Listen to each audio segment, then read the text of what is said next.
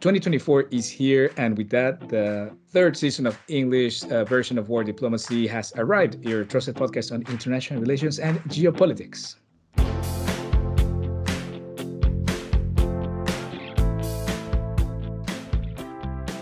My name is Fabio Almada. I'm speaking to you right here from the heart of the European Union. And I'm joined today by my co host, Armis Sinke, which is also located here in Brussels as well. Armis, how are you today? And I don't know, do you have any New Year resolutions for 2024?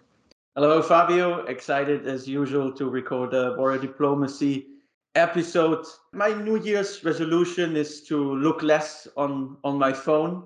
I think it's quite incredible how much time basically all of us uh, are spending every day looking at our screens. Uh, try to be a little more active instead, go to the gym, go for a run. And I always try to use these opportunities to listen to some good podcast. So maybe a, a nice recommendation for our listeners to try that out as well. But um, yes, let's go into the season, season three. What can our listeners expect here? Most importantly, we will try to provide you with a fresh episode twice a month. And as before, we will regularly invite guests to complement episodes and to benefit from their expertise. In terms of content, I, I, would like to stress that our most important point of reference will be the question of power. At war diplomacy, we always try to analyze which actors possess the most power, analyze how power has shifted from one actor to another, and what factors determine these shifts. This is the red line that we want to explore in every episode. And in this season, or starting from this season, we want to give this aspect even more emphasis. So we will talk more about potential wars, uh, non-violent methods to influence national governance, but also about new technologies, um, upcoming politicians, uh, the economy, and all other factors that influence the balance of power in this world. And as usual, you will be able to access all of this information on your preferred podcast platform and on social media. We also just launched a new channel on Threads, and um, so this is this new platform that Instagram came up with to copy X. Um, so make sure to follow us there as well. And finally, uh, I have an exciting uh, announcement for this season. We are joined by a new host, Valeria. Um, we are thrilled to have you here. A very warm welcome to you.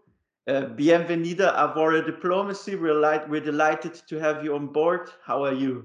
Hi, guys. Thank you so much for having me. I'm so excited to be part of Warrior Diplomacy and to kick off this new exciting season uh, with you.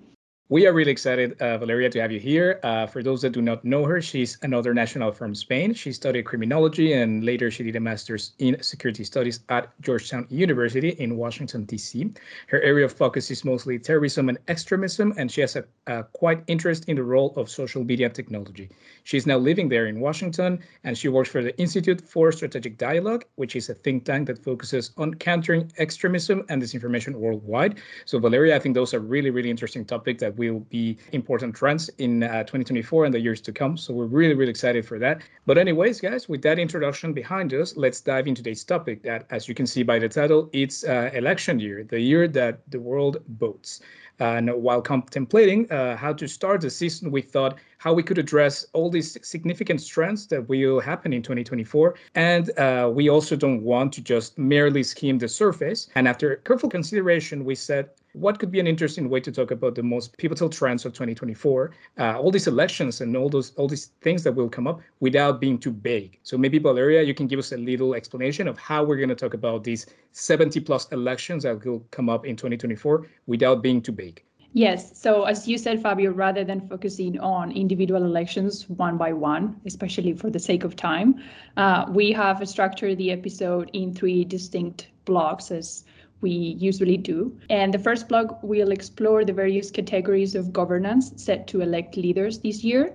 The second block will delve into the specific types of election influence. We will look at what those election influence operations look like, what distinguishes them, and have some examples. And then uh, lastly, we are going to look at emerging phenomena or new trends that are going to shape elections this year. Uh, and there's a lot of discussion about how artificial intelligence will change the landscape of information operations. Um, so again, just three blocks looking at the phenomena or the trends that will give us an idea of how to look at all the elections that are happening this year.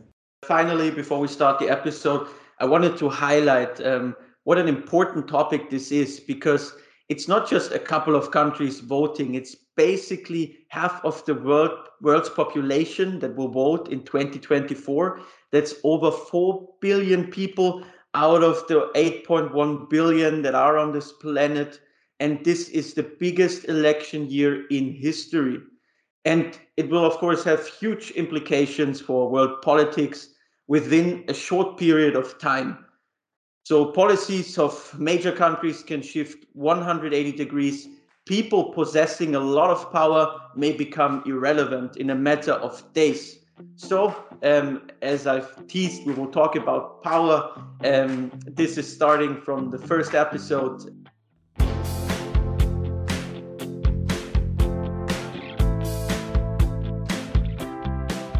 Right, guys. So as we kick off this first blog, uh, as Armis just said, there's more to democracy than just going to the polls. Uh, yes, some elections will, will not be fully free and fair. Some will not really have meaningful influence in changing governments. So even though theoretically half of the world is going to go and vote, some countries maybe their results will not even change that much, right? So I think that in this far, first part of the episode, we can talk about these four categories of models of ruling a country that we've uh, taken a lot of influence from the Economist Intelligence Unit, the Democracy Index, that calls about four different groups, right? So that's full democracies, flawed democracies, hybrid models, and authoritarian regimes. So maybe Valeria, why don't you start with the brighter side of things and talk about those first two categories? So, full democracies uh, are the nations where civil liberties and fundamental political freedoms are not only respected, but they are also reinforced and strengthened by a political culture in that country.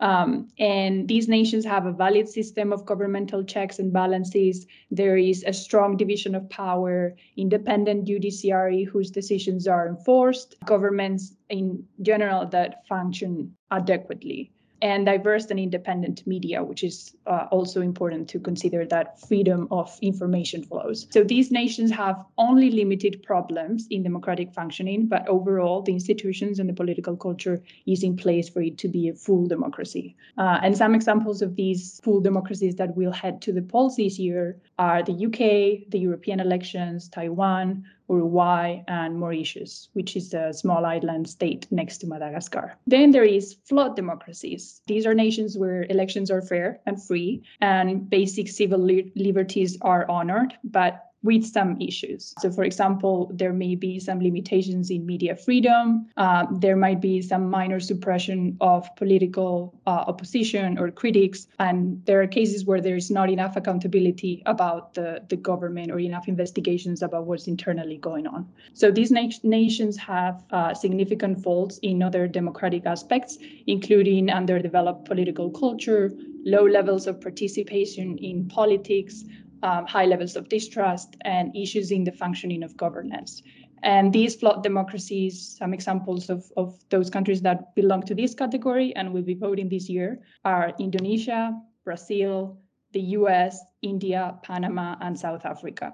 Uh, again, this is subject to different ideas, but it's the way in which these categories by the Economist Intelligence Unit and the Democratic Index were distributed. And just to make one point here, full democracies and flawed democracies, there are, I think it's 2 billion people that belong to democracies that will be voting this year out of the 4.1 billion that will be voting. So it's only half of them that belong to these categories.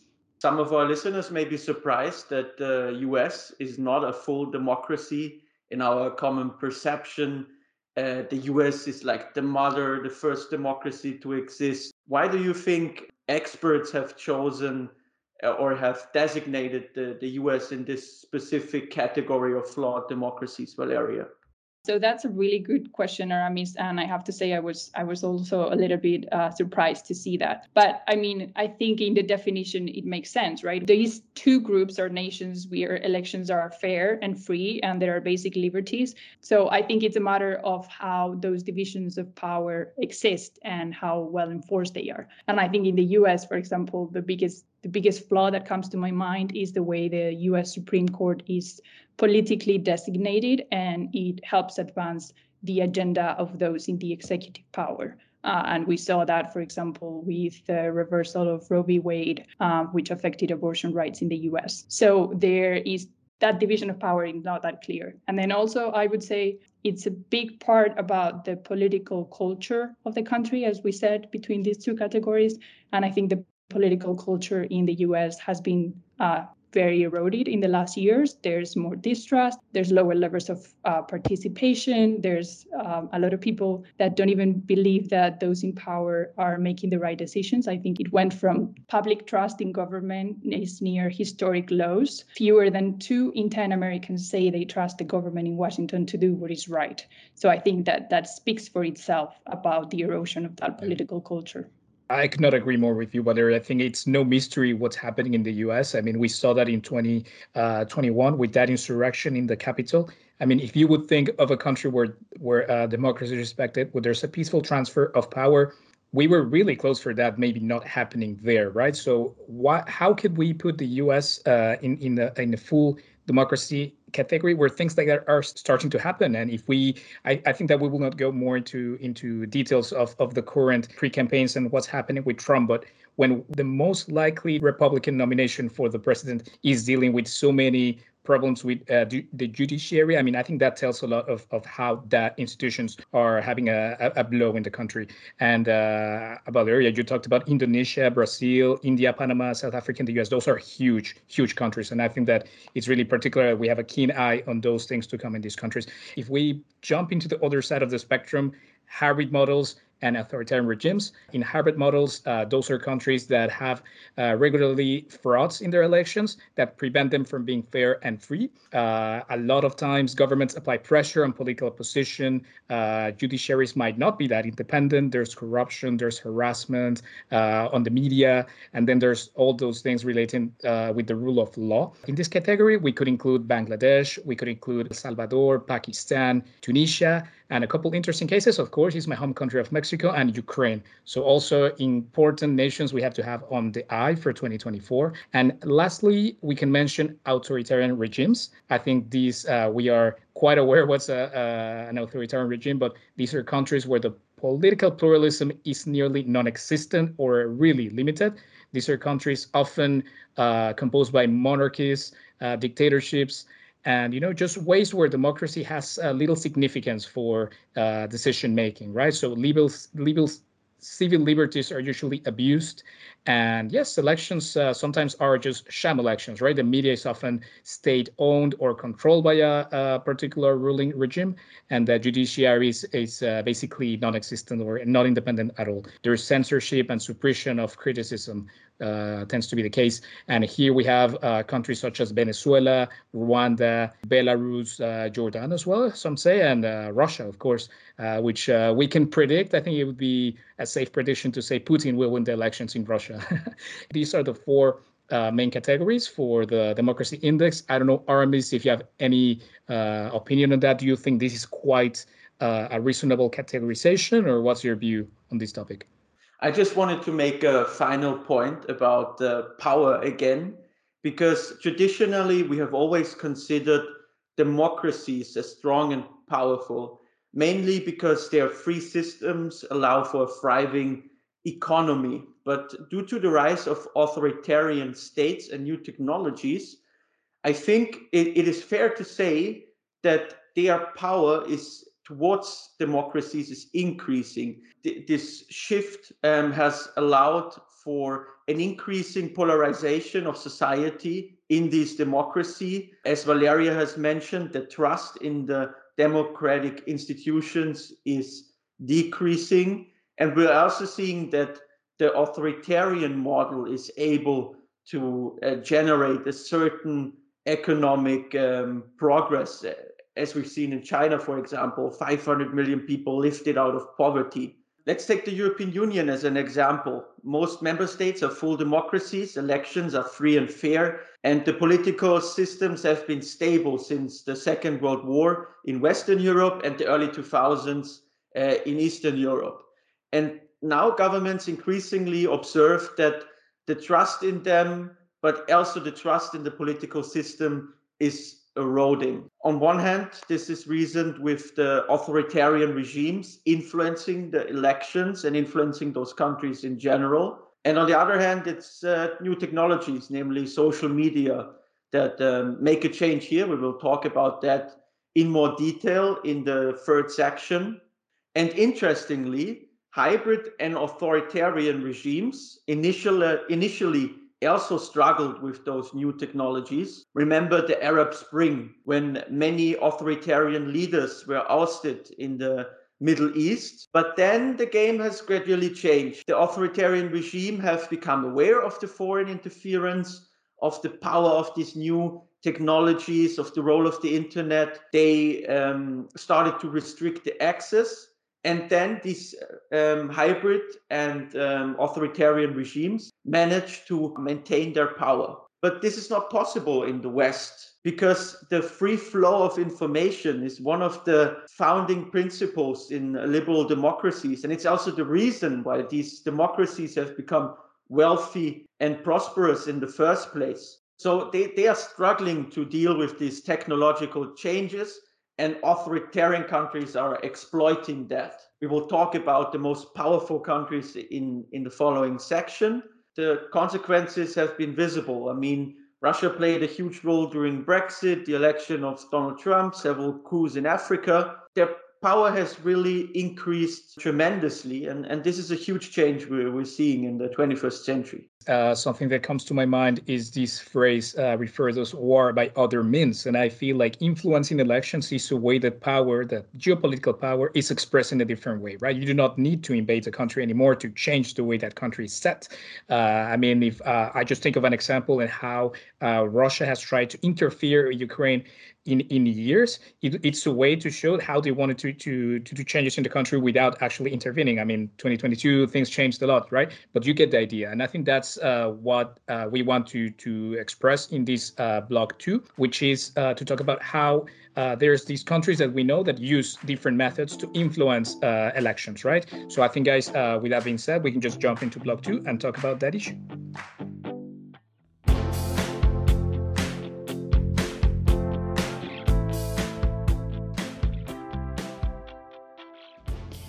So, as you mentioned earlier, Fabio, many countries have long tried to influence elections in, in other countries around the world. Uh, sometimes it may be in favor of a specific candidate that aligns with the, that country's agenda. Some other times it may be simply to disrupt the form of government that is in place and sometimes without a specific goal, but to promote uh, values that align with one's nation. And I think here there are many different types of election influence and it's important to find different frameworks to look at them and distinguish them. I'm going to classify them based on four categories or sort of four questions that we need to ask ourselves. Uh, the first one would be what is the objective that this election influence campaign is trying to pursue? The second one would be what are the methods that they are using? The third, and I think this is one of the most important ones, is whether there is transparency and accountability behind that election influence. And the last one is about the values that they are trying to promote. And these are sort of the questions that we need to ask ourselves when we look at different types of election influence. And how concretely do those categories allow us to differentiate between those different forms of influencing elections? So, I mean, again, it's a it's a pretty subjective matter for some. This is why I think it's important to ask these questions because sometimes those distinctions are not clear. And I think with these questions, we can really distinguish between different types of election influence. So I'm going to go into the different categories, Aramis, and then hopefully this will make more sense. So the first question that I said was what is the objective that these strategies are trying to to pursue? Are they trying to pursue strategies that are focused on promoting certain values, such as democratic principles, media freedom, freedom of speech? Or are they influence operations aimed to pursue specific political agendas or undermine uh, specific adversaries? So isn't this like the, the perfect example for the Western approach to differentiate between their version of influencing other elections and um, the sort of evil other version, the Russian Chinese way to influence elections. For example, the US argues the way we do it, it's fine. We will we make the world a better place by influencing other countries. But the way the Russian do it, it's like subversive, illicit. And what I'm wondering is that aren't these labels a little ambiguous? And how can how do these um, forms of intervention really how, how can we differentiate them uh, yes, you're absolutely right. I think this is like the definition of terrorism when, when we say that one's terrorist is another's freedom fighter. And I think that here is when the next three questions will really uh, shed some light on this. So the methods they use was the second question. I think they make a big difference, right? Are we talking about election influence operations that use disinformation, propaganda, cyber operations, or other type of uh, manipulative and deceptive techniques? or are they based on supporting media organizations on the principles of freedom of press and fact-based and accurate reporting? And this leads me to the third uh, form of classification, which is is there transparency and accountability behind these these election influence activities? And I think this is the biggest question because a lot of times influence operations lack transparency. They are overt. They use social media bots, for example, uh, whereas other sorts of election influence are guided on the principles of accountability and transparency because those are precisely the values that they are trying to promote. And this leads to the last question, which is what are the values they are promoting? Usually, those that are less transparent and accountable are trying to promote authoritarian values, and the ones that are more open and transparent are the ones that are trying to promote democratic values because those values are centered around freedom of press, uh, freedom of thought, freedom of speech. So those objectives that they are pursuing are at the core of their values and they are pursuing them in a transparent and accountable way. It's kind of a full circle. Um, so now, Aramis, you tell me if you think that these these categories made it a bit clearer. Of course, there's some gray areas, and and again, I think some people may may think that they are all the same, and we are just seeing them differently based on where we are located in the world. I think this is a good way to set some framework of understanding. I, I think that's a fair point to make. I mean, of course, it's it's sort of a political instrument to call one kind of influence, election influence, um, moral, and another kind immoral, illicit, whatever. But objectively, there is a difference whether there's a democratic country trying to influence elections or whether there's an authoritarian state trying to influence those elections the methods, the modes of accountability, these things are just fundamentally different if we compare the, the countries. But um, I would suggest that we move on now. And um, with having this distinction in mind, we try to uh, identify the election influence superpowers in this world. Um, and I think the best way to do this is to give, uh, is to first of all name the states, of course, but then go on with like a, a good example that shows how powerful these countries are. Um, Fabio, you prepared the example of China. Can you tell me how the Chinese have uh, influenced um, elections in the past? Yeah, absolutely, Aramis. I think it's uh, one of the clearest examples, and it's really relevant due to the case of Taiwan, which had elections recently. And as many are aware, uh, Taiwan is uh, caught in these geopolitical crossfires since pretty much the Second World War. In every aspect, it functions as an independent country, but it does lack uh, international recognition, right? China perceives it as an integral part of its own territory with the intention of re- reunification uh, even if it comes to military intervention, right? But Beijing prioritizes drawing Taiwan closer without restoring to military action. So that's when election intervention comes into play. And thinking about these four uh, questions that Valeria ha- has just explained to us, I would say that objective has a clear geopolitical agenda, which is this reunification with the mainland. And you might ask yourself, what methods do the Chinese do? And that's uh, really interesting as well. They use a combination of cyber warfare, disinformation, economic coercion. They usually spread online content about conspiracy theories, about this uh, party, the one that actually won the elections, that one that's they are more pro-independent, but without claiming independence. It's a weird way to to look at it, but they respect the status quo, which is uh, we are not part of, of, of China, right? Which was the party that they did not want to succeed. There was the other one, the KMT, which uh, was uh, calling more for more dialogue with Beijing, which was the party that they wanted to to to win the election. So uh, fake polls was another thing that they were promoting online as well.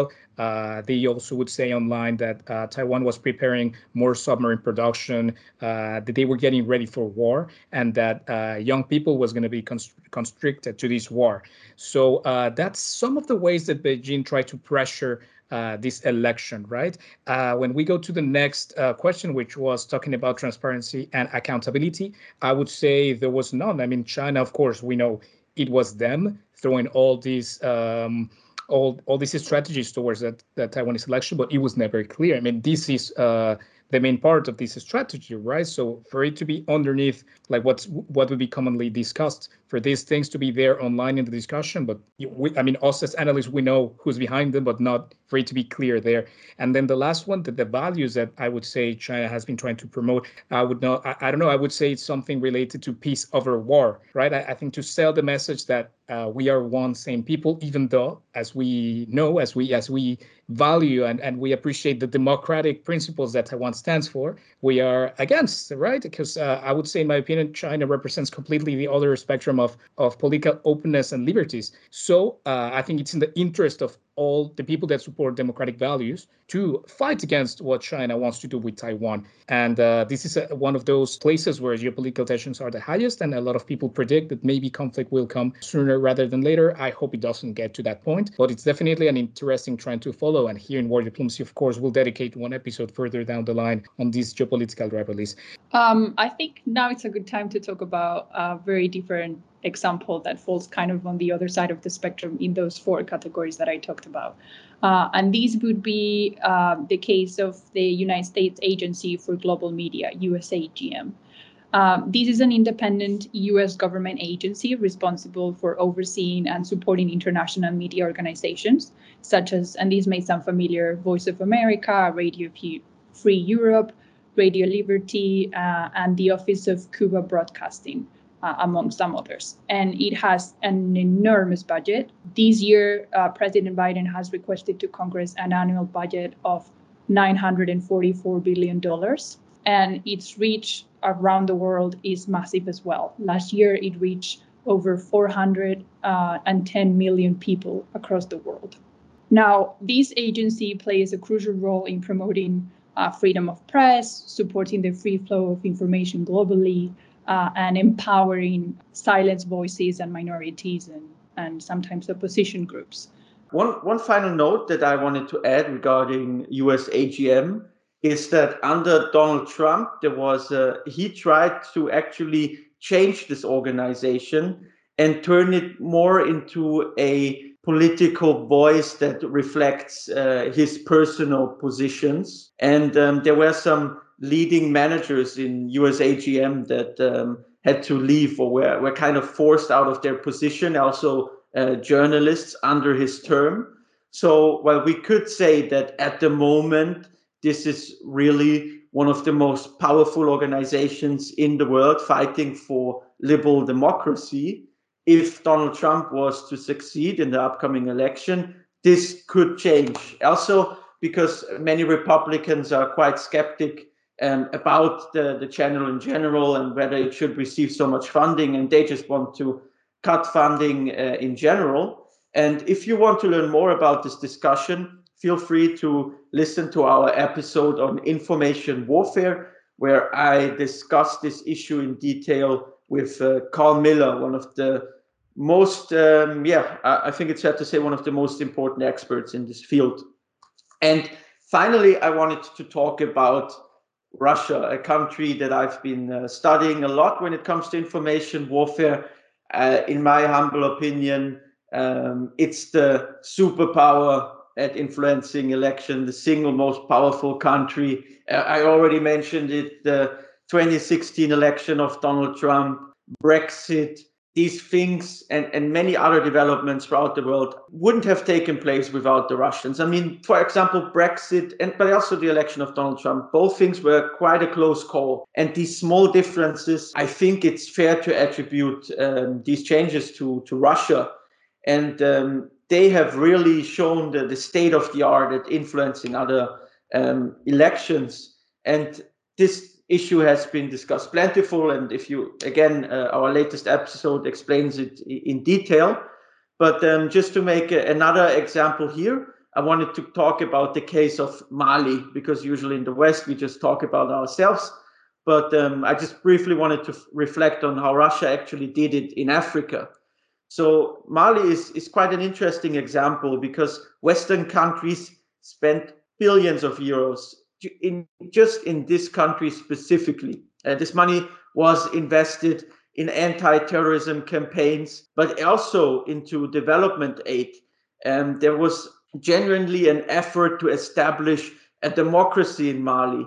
And uh, so we had elections, democratic elections being held there. And um, the people of Mali voted for the representatives. This is not to say that these elections were perfect. The, the West genuinely tried to make this country more liberal, more democratic. And then the Russians came in. And first, they started to influence the population via social media campaigns. And they also funded um, local groups or civil society groups in the country. And then two coups were staged against the government in Mali. And now a military junta is ruling the country. So the Russians influenced them they were able to change the government even without an election taking place in the first place. And this military junta, of course, they, they promised to restore democracy, but um, recently they just uh, postponed elections that were scheduled for February. And all the Western militaries that um, used to invest so much effort in, in this country, they left Mali. And they were replaced by Russian mercenary groups. And um, Russia is arguably the, the most important non African ally of uh, Mali. And Russia also successfully applied the same method in other nations uh, in, in the region Niger, Burkina Faso, and so on. So, um, yeah, it's just extreme to, to think about this because the West invested so much effort but the Russians um, were able to influence it. The Russians, with their much smaller economy and much smaller military might compared to the West, but being the superpowers of uh, influence, uh, th- this is what happened in Africa. And uh, yeah, a, a, final example yeah. that I wanted to give here. Yeah, I agree with you, Hermes. I think they would take the, the golden medal for influence, uh, election influence for sure. Um, so now, as we said, election influence is not new. It's been happening for a long time. We even gave someone a medal for being the best at it. Uh, but you may be questioning then what is the importance moving forward in 2024? We have already been seeing these for a long time. Uh, and I think uh, the answer to that is that there are some new trends and phenomena that will change the landscape of election influence in this coming year. And these will lead us to the next block where we will be looking at, at some of these new trends and changes that we will see.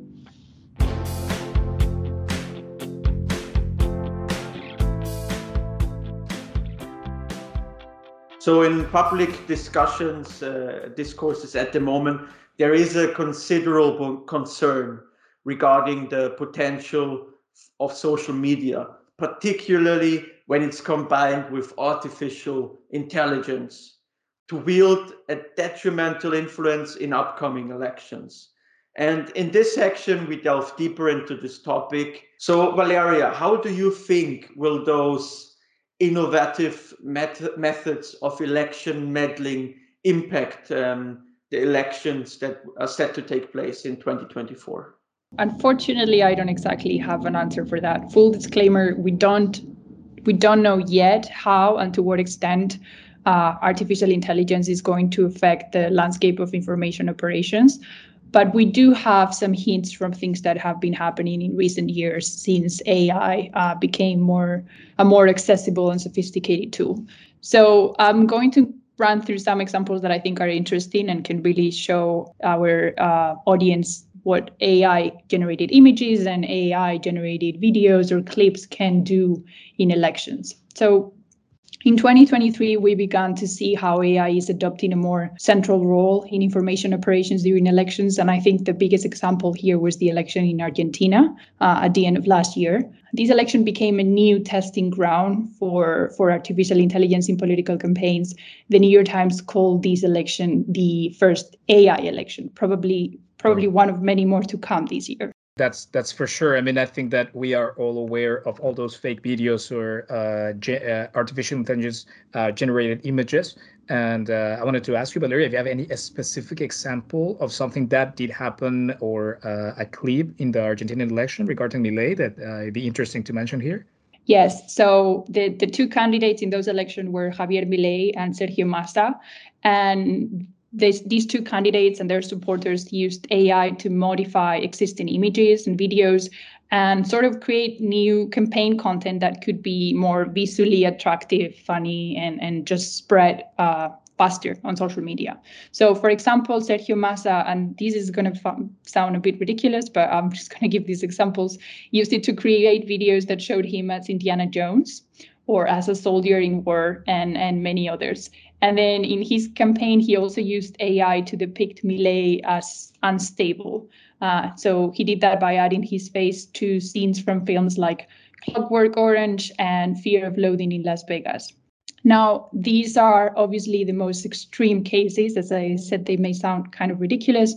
And for, for most of the Argentinians that were seeing that, it was obviously fake. There was no doubt about that. Um, but I think what, what really matters here is that it even when it's clearly fake, AI generated content contributes to confuse citizens.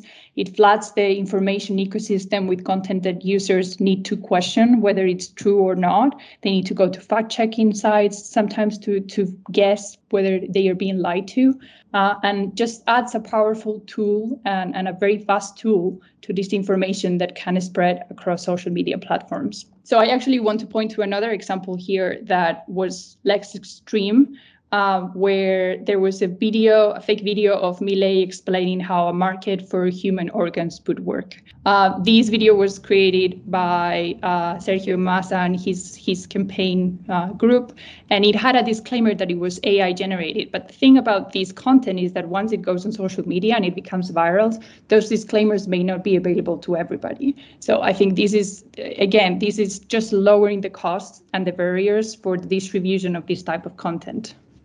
And I think this point is especially important the, the lowering the costs for actually doing this kind of stuff. Because this means that as the cost goes down over time, everyone will be able to create those deep fakes. This is what a lot of experts are, are predicting.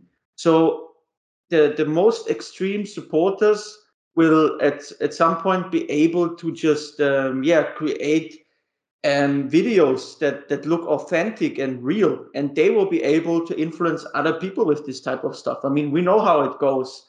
Um, people share videos on WhatsApp um, on their private channels, and then they never hear about the the fact checking article coming out a couple of days later, um, or sometimes the fact checking article is not published in the first place. So there there's a massive power given into the hands of people and this is of course a major opportunity for other countries to to influence elections. I mean in that case uh, valeria you've you've mentioned the party was um, transparently showing okay that video is fake.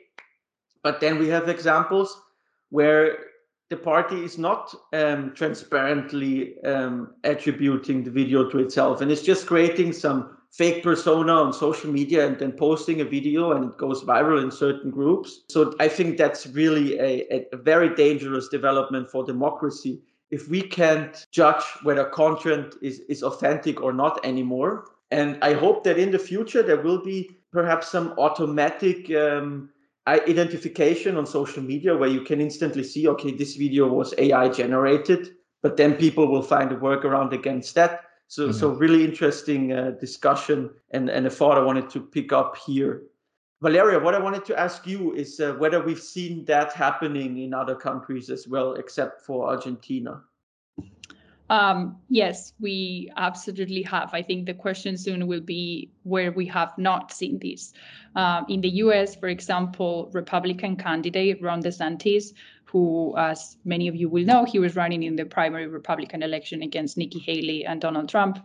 He used AI in his campaign to create an image of Donald Trump hugging Dr. Fauci, um, who Dr. Fauci is often targeted by the right. He's seen as the biggest enemy, well, not biggest, but one of the big enemies of the of the right in the U.S. for his role guiding the country during the COVID-19 pandemic and advising in favor of restrictions to contain the virus. Um, another example is a, a, candidate that was running to become Toronto's mayor who used AI to create images of homeless people uh, that were intended to illustrate, quote unquote, what the city would turn into if he was not elected. And another really interesting example, which was actually investigated by the think tank that I work for, uh, was about a pro-Chinese Communist Party network that used AI-generated images of the conflict in Gaza to spread anti-U.S. sentiments. Now, they did this through different types of um, AI-generated images, and they were these images were not meant to fool anyone. You could see them and tell that they were fake, uh, but they they worked as graphic tools to illustrate the talking points that they usually share. Uh, and I think this is uh, again, as you were saying, Aramis, this is when when it becomes bigger challenge because it's changing the volume and it's lowering the cost and the barriers uh, of creating this type of content. And I think that what we saw with social media is that it lowered the, the barriers for distribution of uh, disinformation and propaganda. And now with AI, it's lowering the barriers of creation of that type of content. And by doing that, it's increasing the volume. So it's making it mm-hmm. harder to fact check and to be able to tell where this is coming from, what is the purpose, whether it's yeah. fake. Um, so it's creating th- that super interesting and complicated dynamic It's this this uh, concept that's brought up a lot, which is the the post truth, right? When people just cannot differentiate between what's real and what's not. Back in the day, it was hard to to figure out what's happening in the world, but today, I mean, there's just so much things out there. You don't really know which one is true. That complicates things even more. So definitely, artificial intelligence will empower this and take it to the next level. I think it's a technology that it's here uh, to stay and will drastically change every aspect of human life, human society, and our political institutions will not be exempted from this. Yeah, and, and I should add to that. I mean, I've been focusing so far in examples of AI generated images, but AI has also has offered other uses for information operations. Like, for example, um, there is a network of fake accounts posting on X that were using um, X, formerly Twitter, that were using ChatGPT generated content content to target uh, Alexei Navalny. This investigation was uh, also identified by, by the Institute for Strategic Dialogue. And what I find really funny about this, this particular case is that the network was identified because one of the tweets included OpenAI's policy on targeted harassment. So the tweet read, quote unquote, I cannot fulfill these requests as it goes against OpenAI's use case policy by promoting hate speech or targeted harassment. So that was obviously an automated response that they received, and it was not meant to be posted, but it was probably because either the operation was automated or because those behind it did not speak English, that it kind of filtered through and, and went public. And these identified that the network was much bigger and kind of how they were using AI in their targeting of Alexei Navalny. And I think that it just shows again uh, the lowering of cost and barriers of information operations, making it easier across different languages. Um, and over time, probably it will become much more sophisticated because I mean this one was clearly not sophisticated at all. Um, and then lastly, I think audio fakes are also going to be a powerful new weapon in the online misinformation battlefield. Uh, and here I'm going to bring a recent example that has caused a lot of panic across the international community. This recent case happened during the elections in Slovakia last September. And three days before the elections, when the country was in that period of reflection where the media is not supposed to talk about the election, and the citizens are supposed to clear their minds about who they are going to vote for. Uh, these fake audio clip uh, started to be spread around social media. And the clip, in the clip, you could hear progressive party leader talking to a journalist about how to rig the vote. These became viral across Slovakia, and the, even though the recording was fake, by the time fact checkers proved that the recording had reached thousands of voters. And in the end, the progressive candidate went to lose the election to his rival and pro Russian candidate, Roberto Fico. Um, so I think these big profile examples just give us an idea of the impact that these cases will have. And something that I want to add is that we're looking at big country elections that often have a lot of transparency and accountability, receive a lot of media attention, and there are usually a lot of fact checkers working on that. But we have to think about what is going to happen to state and local elections where there is a lot of resources put behind fact checking every single element that goes into those campaigns. So I think that those may be the ones that suffer the consequences the most. I just wanted to flag uh, one interesting aspect that Carl Miller highlighted in the episode that I did with him. And he said that people, uh, that there's a general tendency of, of humans that they believe in what confirms their own views and this is especially dangerous when it comes to these AI developments because people are encountered with all these videos that confirm their views. So therefore, they are prone to, to believe the content of them, as we've seen in Slovakia.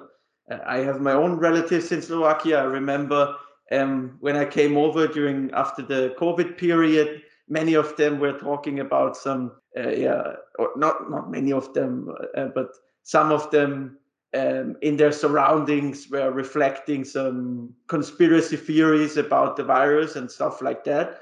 So they believed those people spreading those uh, those messages, and they did not believe the the central authorities in in the state that would say no, this is a conspiracy theory, this is wrong, please get vaccinated.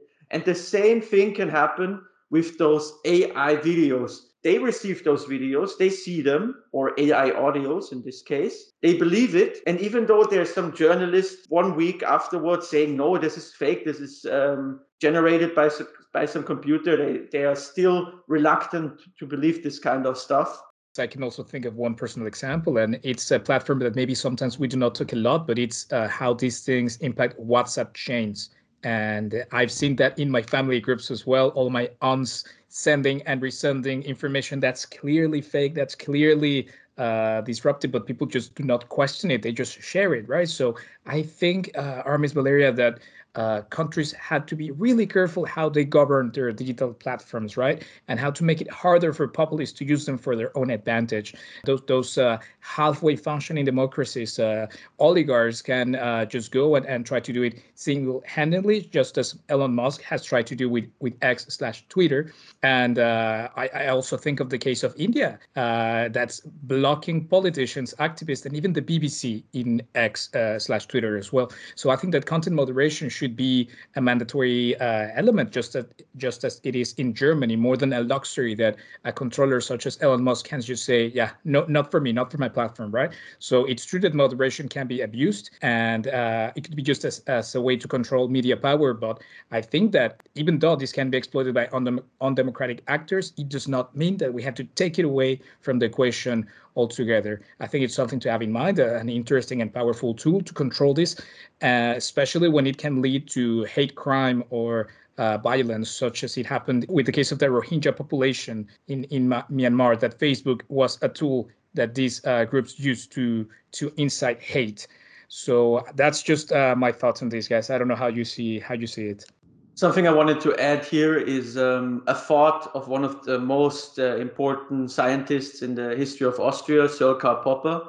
He once said that um, in democracy there should never be tolerance tolerance for those who are intolerant. So that means if democracies start to accept those voices that are opposed to, to democracies themselves, then these democracies will cease to exist so to defend our democracies, we have to defend the, the the the voices that are trying to destroy it. And I think this is the perfect um, explanation of why democracies need content moderation. Because if you do not um, stop these extremist voices, then uh, eventually a lot of problems uh, will arise for, for democracies.